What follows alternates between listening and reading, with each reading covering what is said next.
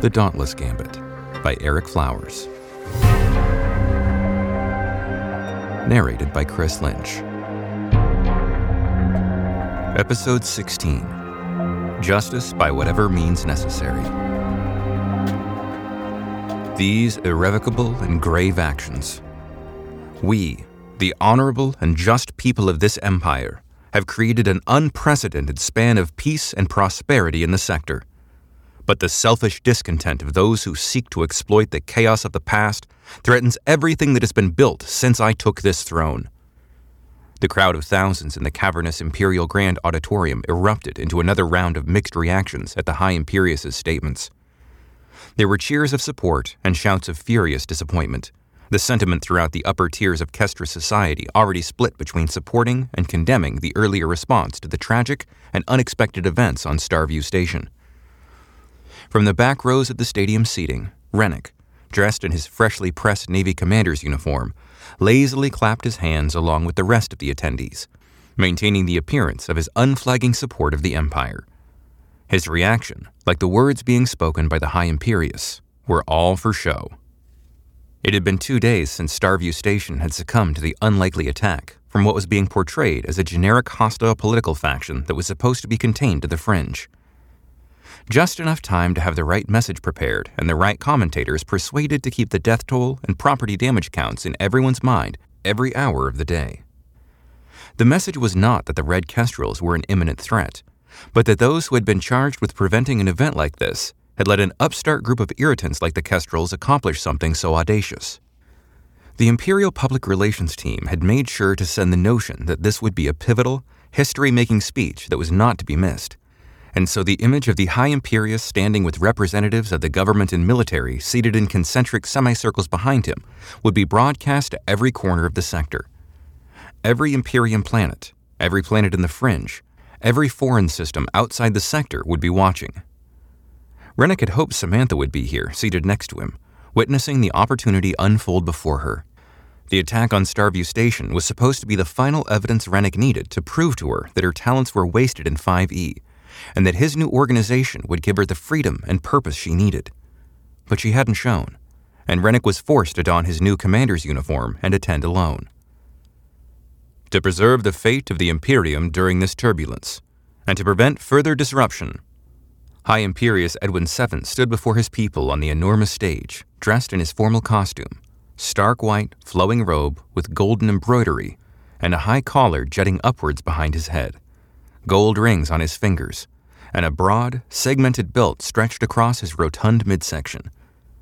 For this address, he had chosen to wear the simple coronet he had worn when first taking the throne, rather than the modern, 11 pointed crown that represented the unified systems of the Empire a gesture meant to distract from the fact that the rest of the outfit cost more than most of the Empire's citizens would earn in a lifetime.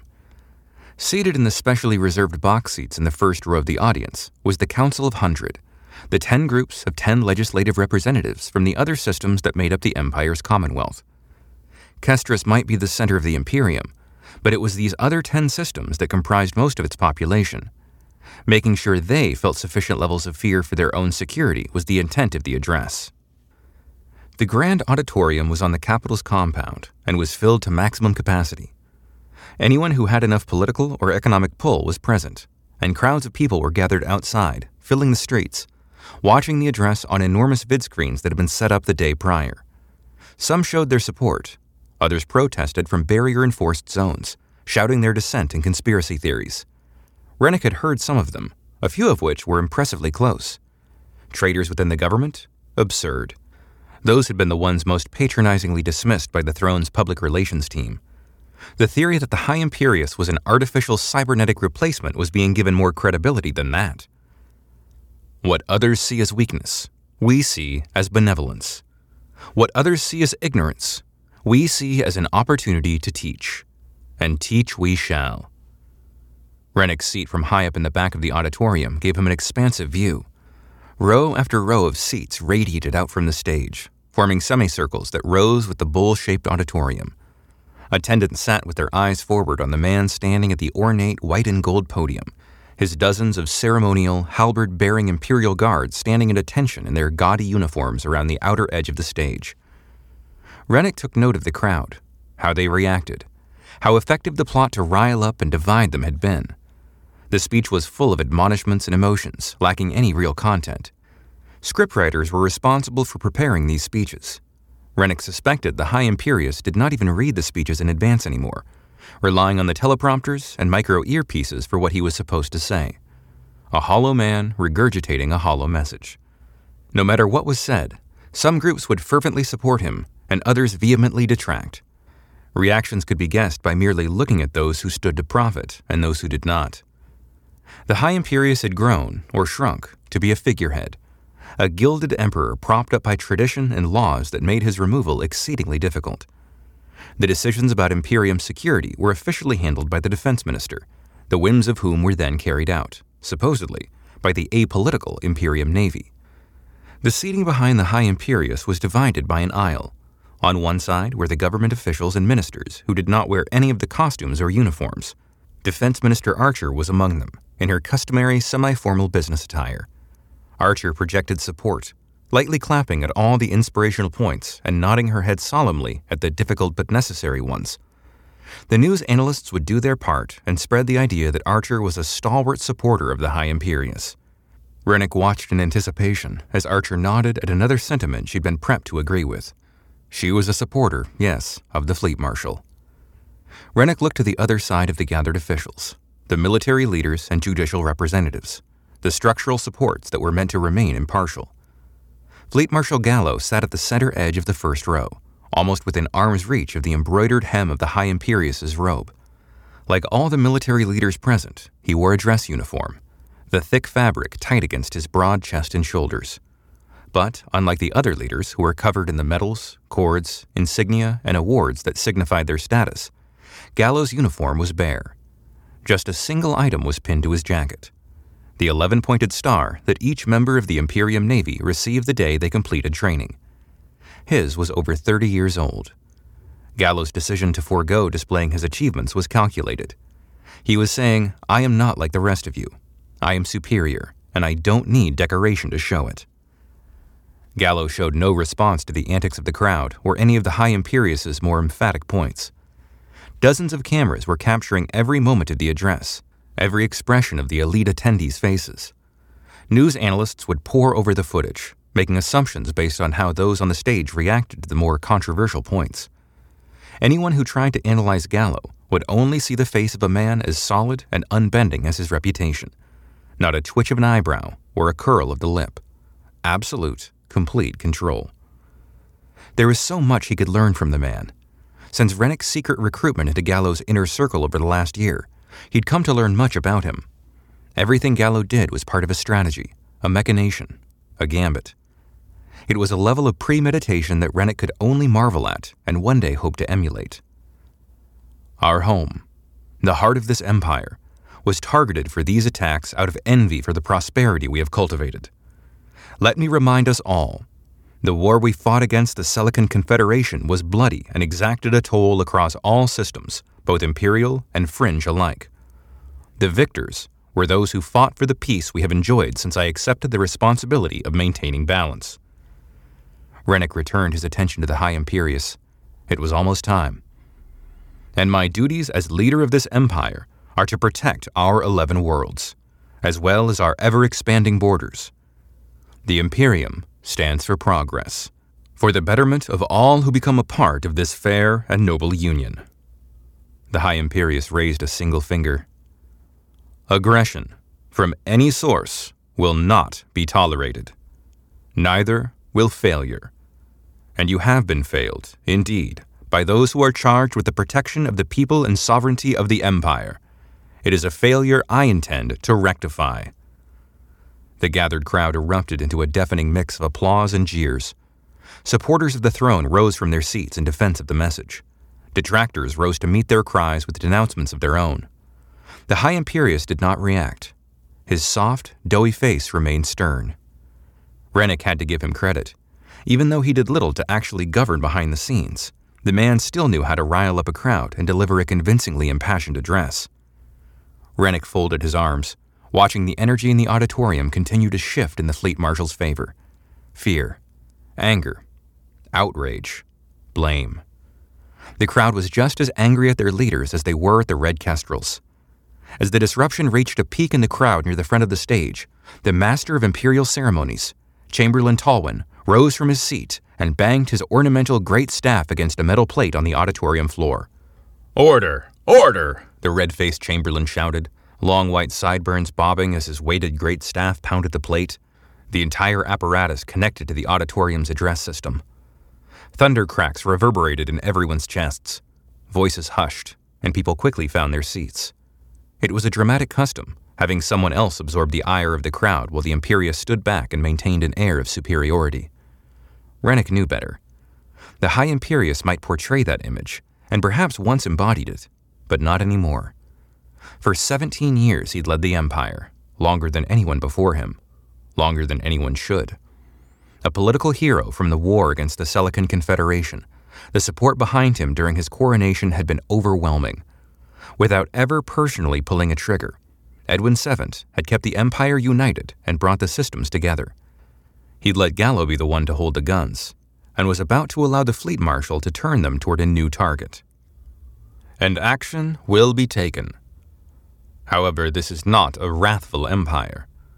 We must not allow revenge to cloud our judgment and force us to react with imprudent haste.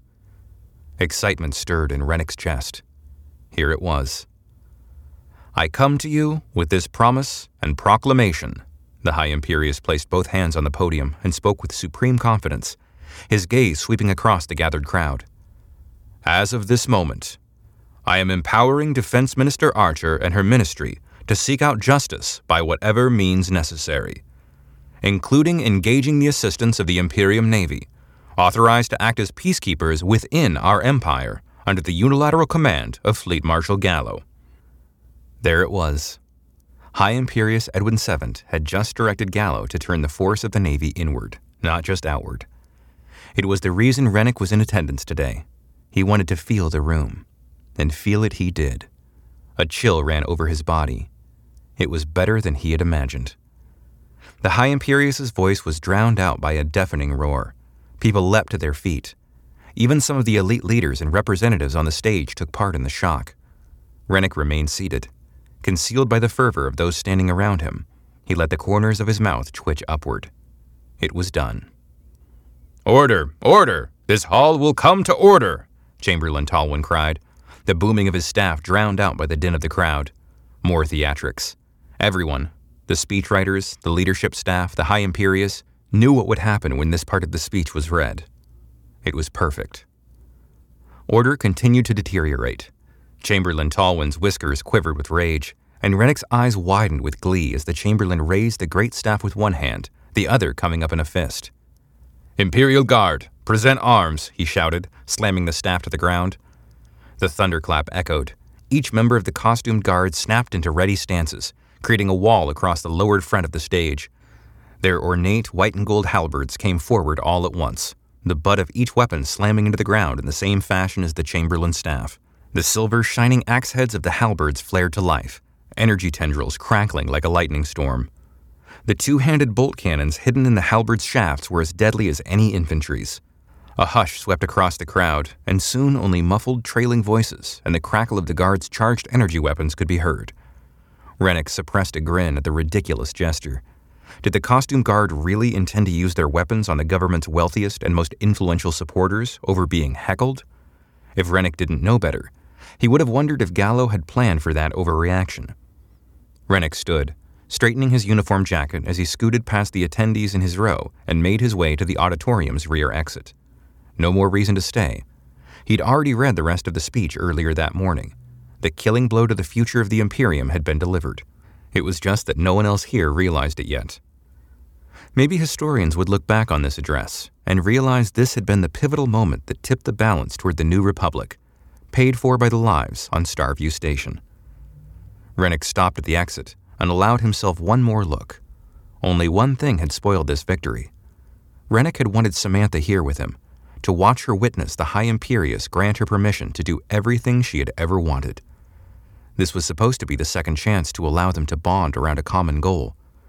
She was an ardent supporter of the Imperium and a ruthless enemy of the Red Kestrels. the enemy that Gallo had now propped up as the villain in this narrative. She was supposed to see the evolution take place, Renic's new organization being the perfect place for her to do her work at his side. Why hadn't she shown? She'd given him no notice, no excuse. Maybe this was payback for monitoring her. She was letting him know she wasn't persuaded so easily. Her involvement was not important to the grand plan, but it gnawed at Renic, an unanswered question that he wouldn't be able to drop. Part of him was furious that she'd put him off, but part of him was equally furious he'd not been able to share this moment with her and secure her presence in his life. 5E would not survive the defense minister's restructuring. Renic was to be her refuge. But Samantha wasn't here, and Renic had no idea where she was. Moments sullied, he turned and stalked away, voice of the High Imperius echoing behind him. Which can only be corrected by way of our actions. This august assembly of those fit to lead, those with the fortitude and resolution to protect this illustrious and historic empire at all costs. At all costs, indeed. Renic was due at a closed door meeting where the real response would be discussed. Dozens of murmured conversations blanketed the closed council situation room, below ground in the Imperium Naval Headquarters adjoining the Capitol building. The room was well lit and styled like the rest of the Capitol white surfaces, gold accents, Imperium heraldry emblazoned anywhere it would fit. One could never be allowed to forget where one was. Renic strode confidently across the room toward where he had learned the intelligence community typically sat. Many of the military's top leaders were already present, the High Imperius's public political address inconsequential to what would be discussed here. Representatives from the Navy, ground infantry, orbital patrol, even the merchant marines were all present, forming small groups of conversation. They had been called together to hear the briefing from their freshly empowered leader, Fleet Marshal Gallo. No remote participation was allowed. Anyone who had been within a day's jump was in attendance. If not, they were left out and would have to find a way to debrief at a later time. The conference room was like none Renic had ever visited. He walked the length of it, following the towering view screen that stretched floor to ceiling. On the room sized display was a live map of the entire sector, the size and location of systems and planets greatly exaggerated. Around 10 of the Empire's systems were glowing indicators of Imperium fleets being sent to stand watch around them. An image representing the terminus and the fleet it led was positioned near Kestris. Whether the ship's presence was to defend or besiege the rest of the Empire was a question already being asked. The Navy defends the Empire from outside threats. Is the Empire now a threat to itself? An array of smaller displays on the opposite wall showed news stations' reactions to the High Imperius's address from around the system. There was no sound, but the faces of the news anchors and the scenes of each planet's people made it clear. Everyone was focused on the question that most of the newscasts had written boldly across the bottom of their broadcast Archer in control. What is next for the Imperium? Renic smirked at the headline. Indeed, what was next? He took the empty seat reserved for the Navy Special Investigation Division, here at the table that represented the true power of the Imperium, a table he now had a seat at. Those who mattered were able to sit. Those who didn't were left standing around the room's outer edges with the entourages and administrative assistants. Renic grinned at the headlines on the displays again. Archer in control. This is what everyone assumed. She was always in the right place at the right time. Her political victories were decisive, and she had no patience for the government's tendency to stall. Her supporters followed her passionately, her detractors even more so. Her defense policies had come down hard on both the government's intelligence community and military leaders anyone she saw as slow and soft. There was little doubt about Archer's tenacity. What most didn't realize, though, was how much she owed to the person backing her, who ensured her victories. More than one tabloid had commented on how little Archer's policies seemed to interfere with Gallo's compared to the rest of the Empire's ministries. A figure pulled the chair next to Renic out and seated himself. Renic turned, recognizing the middle aged naval officer. It was Major William Drake, one of OS 9's senior leaders. Commander Tau, Drake said, not bothering to offer a handshake or make eye contact. Of those present, Major Drake was one of the people Renic wanted to see the least. Organizationally, OS 9 and Renic's new division were collaborators, pragmatically, competitors. Drake was a major and his assignment as a crew member on the Terminus placed him well above Renic's planet based rank of commander. It was a point he'd hoped to bring up with the fleet marshal when the time was right. Major, a pleasure to see you here, Renic said, dancing between stilted respect and thinly veiled sarcasm. I take it this is the first time at a closed council meeting, Drake said, eyes on a datapad. He turned his head and smiled, giving Renic a patronizing little nod. Renic smiled back. Yes, I will be representing the division. Between the Office of Information Security, OS 9, and now this new division? I'm sorry, what are we calling it? Renic's smile faded. The Naval Special Investigation Division. Ah, right, that's it. As I was saying, between these multiple intelligence agencies, it's starting to feel a bit redundant. The Major had been one of the most outspoken opponents of the creation of the Naval Special Investigation Division. He had seen it as an unnecessary distraction, arguing that specialized intelligence matters could be handled through OS 9 by just expanding its scope. In the end, Drake had lost the argument, Gallo needing his, what had Samantha called it? Personal Wetworks agency to exist outside of OS 9. Renic smiled through the venom on his tongue. Drake had served in active duty alongside the fleet marshal when Renic was still a child. Disrespecting a decorated veteran like Drake was something he knew Gallo would not look kindly on. Besides, Renic didn't know if Drake had been turned on to the New Republic yet. As far as Renic knew, Drake could be more in the know than he was. One of Drake's subordinates came to stand near his seat. She was young, with cropped black hair combed in an asymmetric fashion, lieutenant marks on her shoulder. Sir, here is the report you requested. Air gapped also as requested, she said, handing him a datapad and exchanging it for the one the Major held. Her voice had none of the inexperience her age might have betrayed. Thank you, Lieutenant Maridesi, Drake replied, browsing the datapad contents. Renic gave her an expressionless stare. Her focus turned to him and lingered for a moment, just long enough to be out of the ordinary. Her eyes subtly scanned him, twitching back and forth like she was studying every detail about his face, body, attire. A strange sense of apprehension rose in Renic's chest. He'd never seen her before, but he had the distinct impression that she recognized him. It was not impossible. Renic was a longtime agent, former agent, of 5E, and OS 9 worked with the agency frequently. Perhaps she had handled a mission he'd been assigned to in the past. Still, that didn't explain the unease he felt. Drake handed the datapad back to Lieutenant Miradesi. Thank you. Dismissed. The lieutenant nodded sharply and walked back to her small group at the room's edge, seeming to have forgotten Renic. Maridesi. He would have to glance at her file. Something about her bothered him. Drake turned to Renic, a smug grin on his face. Top talent, the lieutenant. I take it you're still gathering your staff and. Agents, are you calling them? Operatives, actually. And yes, the division is still filling out. Obviously, we had to remain classified until the announcement of the Fleet Marshal's empowerment, but Renic waved his hand over the table. I am here now. Drake pursed his lips and nodded, raising his eyebrows, as if he knew something, but intended to let Renic find out on his own. I trust you will learn quickly. The Navy operates quite a bit differently than you're used to back in 5E. Renic gave a smile so weak it bordered on a grimace. I am familiar with the Fleet Marshal's standards. I will have special counsel with him today, in fact. Renic felt the statement's embarrassing defensiveness just as it left his mouth. Drake raised an eyebrow. Is that right? On Terminus? Renic paused. Drake was on permanent assignment aboard the flagship. Renic mentioning he was invited aboard was hardly something to boast about. In fact, Renic wasn't actually sure where or when Gallo actually wished to speak with him. I am awaiting confirmation. The Fleet Marshal's schedule is, uh, Carefully managed, Renic said, fumbling over his sorry excuse. How was Drake doing this? His first official meeting hadn't even started, and this battered old intelligence vet was already using conversational psyops against him. Drake nodded, like a grandfather to a child. Indeed it is. One can never quite be sure what the fleet marshal is up to. Drake turned his attention back to the datapad. Renic's neck burned.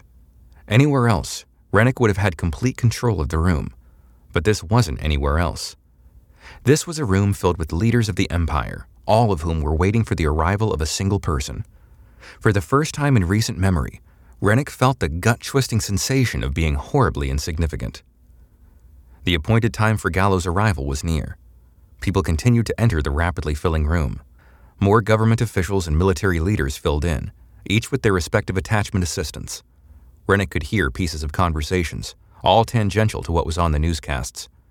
Those gathered were interested in Archer's plans, yes, but they each had a deeper question that the public did not think to ask. What were the fleet marshal's plans? Archer may be the face of the Imperium's defense, but this room knew Gallo dictated the strategy. A conversation began just within earshot between a pair of men standing in front of the display wall. It was one of the representatives from the Hundred, wearing his planet's customary formal attire of cascading draped robes and sashes. His conversation partner looked like any generic, mid ranking member of government staff wearing a common business suit. The government staffer did not sound pleased. It's preposterous. Archer has no experience with war. She's a politician, good with words and manipulating the system. I've seen nothing that would lead me to think she's fit to be elevated to such a position. The representative retorted, War? War with whom? The fringe? We are not at war. This is a situation that requires more than just firepower. An insurgency is. A staffer would have none of it. The fleet marshal has Archer at his disposal. The High Imperius listens to her. The representative inhaled sharply, aghast. Archer taking instructions from Gallo? I think you've got it turned around. Gallo must listen to her. Military sway is nothing if you don't have the people's goodwill to back it up. Renic turned his attention away from the exchange, stifling his smile. Let them bicker. He knew the truth. The wall display indicated it was top of the hour, Kestra Standard Time. Right on cue, the sounds of synchronized footsteps outside the room started to swell. Voices hushed, and all heads turned toward the large double doors on the far end of the room. Renic turned his chair, along with everyone else, to face the doors. The real conversation would be starting shortly. The doors swung open on silent hinges. Twelve of Fleet Marshal Gallo's honor guard filed through the doors in side by side columns of six seven men, five women. A pair of guards pulled away from the group and posted themselves on either side of the entrance, and the rest continued forward to take up evenly spaced positions around the room, their backs to the walls, encircling the central table and everyone seated at it. Each of the honor guards carried a special, compact bolt rifle on a sling over their shoulders. Their sharp, unadorned uniforms were the same deep blue as the fleet marshals, with thick black belts across their waists, sheathed military daggers on the opposite hip from their rifles. Each of the honor guards' expressions were blank, giving no outward indication that they were paying attention to anyone in the room. Government officials and high ranking military leaders had a protective detail, but Gallo's were the honor guard first, Navy personnel second. Where most security details blended in, background figures trying to remain discreet, the honor guard were paraded like some ancient warlord's personal legion, most of whom held official ranks far higher than any common bodyguard. This distinction had earned them the disdain of many other leaders who saw it as unnecessary pageantry. Gallo rarely left the terminus. Who was he afraid of? The more perceptive of his detractors recognized that Gallo wasn't the one with something to fear, and that the honor guard were not just a defensive detail. The room was quiet, save for the sound of rustling uniform fabric and the occasional nervous clearing of a throat. The rest of Gallo's entourage entered. His aides and assistants, the officers in his executive reporting structure, their aides and assistants, each shuffled into the room with an air of blatant superiority amid quiet murmurs from those already gathered. Renic checked his posture he quickly smoothed his hair and checked the front of his uniform for any stray pieces of lint or other debris. Perfectly clean. He put on his sternest expression and set his jaw. For his first official attendance of the closed council, he did not plan on disappointing. The last group walked through the door. Renic lifted his chin to get a better view. Many of the people in this room may have had more overt power, more status, more wealth, but Renic had something they did not. He was special. He had Gallo's trust and a responsibility that transcended the pedestrian goals of these uninspired stuffed uniforms. He allowed himself the slightest hint of a smile that faded into a grimace, then into an outright sneer. Around him, voices raised, feet shuffled, datapads were dropped onto the table. Renic's eyes darted around the room, looking for some sort of insight. This wasn't right. Striding proudly into the room where Fleet Marshal Gallo should have been was Vice Marshal Lenault, flanked by Gallo's Chief of Staff and head of the Honor Guard, Captain Holliday. The rest of the entourage filed in, and the door slammed closed. No fleet marshal to be found. Lenault wore a short white beard that abruptly ended in a straight line at the top of his ears, giving way to his smooth, bald head. His uniform, standard navy, was covered with medals from various campaigns going back decades. Gallo had served in one of Lenault's ships early in his career. Now, Lenault served as Gallo's spokesperson when the fleet marshal could not be available, or chose not to be. Settle down, everyone, Lenault growled as he marched to the head of the table, a wave of swiveling chairs following him. The fleet marshal is indeed elsewhere. I will be delivering this debriefing today. Each of your data pads will be updated with a summary and any specific individual instructions. I speak in the fleet marshal's place. My words are his words. Renic's jaw clenched. He had just seen Gallo in the grand auditorium. What could be a higher priority than this? He slumped back into his chair. He had no actual interest in whatever Lenault or anyone else had to say.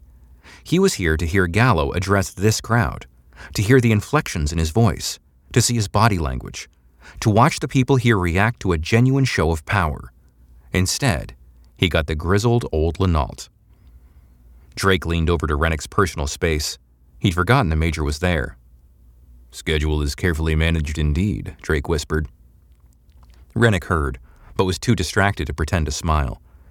He met Drake's smugly satisfied eyes. The bastard had already known. Lenault prattled on. Renic didn't care about fleet movements. He worked for Gallo on tasks that would never appear on any briefing. This was a waste of time. The First Fleet will be dividing up key strategic locations and positioning ships, maintaining a permanent jump interference pattern around each planet. Lenault went on and on. Renic sighed. This was one of the smaller trade offs he had to make as a commander. He was now management. His first official order for his division would be to limit meetings like this. Rennick picked up the datapad on the table in front of him. He lazily pressed his thumb against the access scanner, and his personal virtual profile was loaded. Lenault's debrief summary was at the top of the inbox. He opened it and skimmed the contents. Nothing. He scrolled the screen, going down to the bottom where any instructions specific to him would be. There was an order brief for him from the Fleet Marshal's office.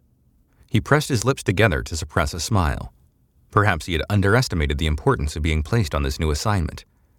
He opened the instructions, and the smile faded. His eyes narrowed as he scanned the text. Renic stared for a moment more. This would have been mandated directly by Gallo. He was the only person with the authority to give such an order. In unambiguous terms, Renic and the Naval Special Investigation Division were to begin a collaboration with OS 9, specifically the detachment that was stationed on the terminus, Drake's detachment, to discuss a joint investigation at the highest levels of classification codename Indigo. He didn't need to read any details about Indigo. It could only refer to one thing. Gallo was having Renic help OS 9 investigate how Starview Station, how the Dauntless, could have happened. Renic was now assigned to investigate himself. Renic's jaw clamped shut.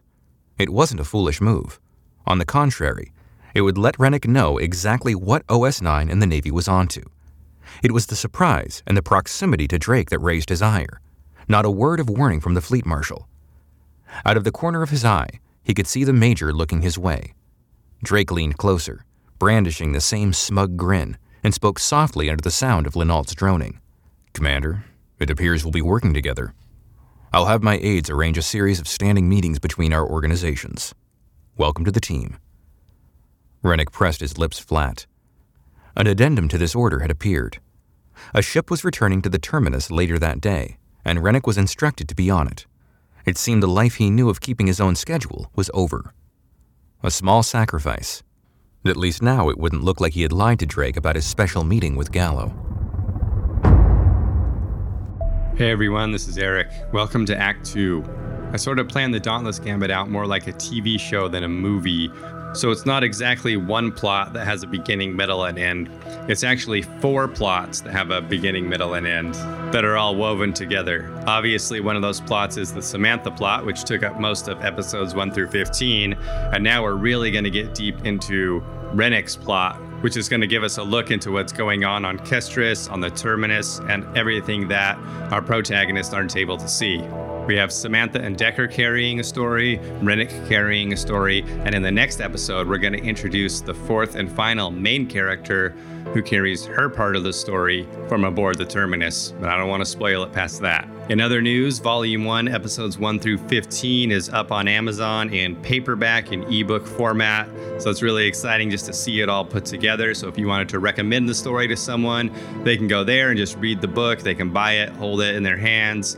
And soon it'll be on audible.com where someone can listen to all of the audio at once, like an audiobook, and not do the podcast thing. Story's going to keep moving forward. If you like what you're hearing, please go to the Apple Podcasts app and leave me some stars. If you uh, if you feel like it, head over to Amazon, search my name, search the Dauntless Gambit, and you know, go to erikflowers.com and sign up for the mailing list if you haven't. And I will see you soon for episode 17.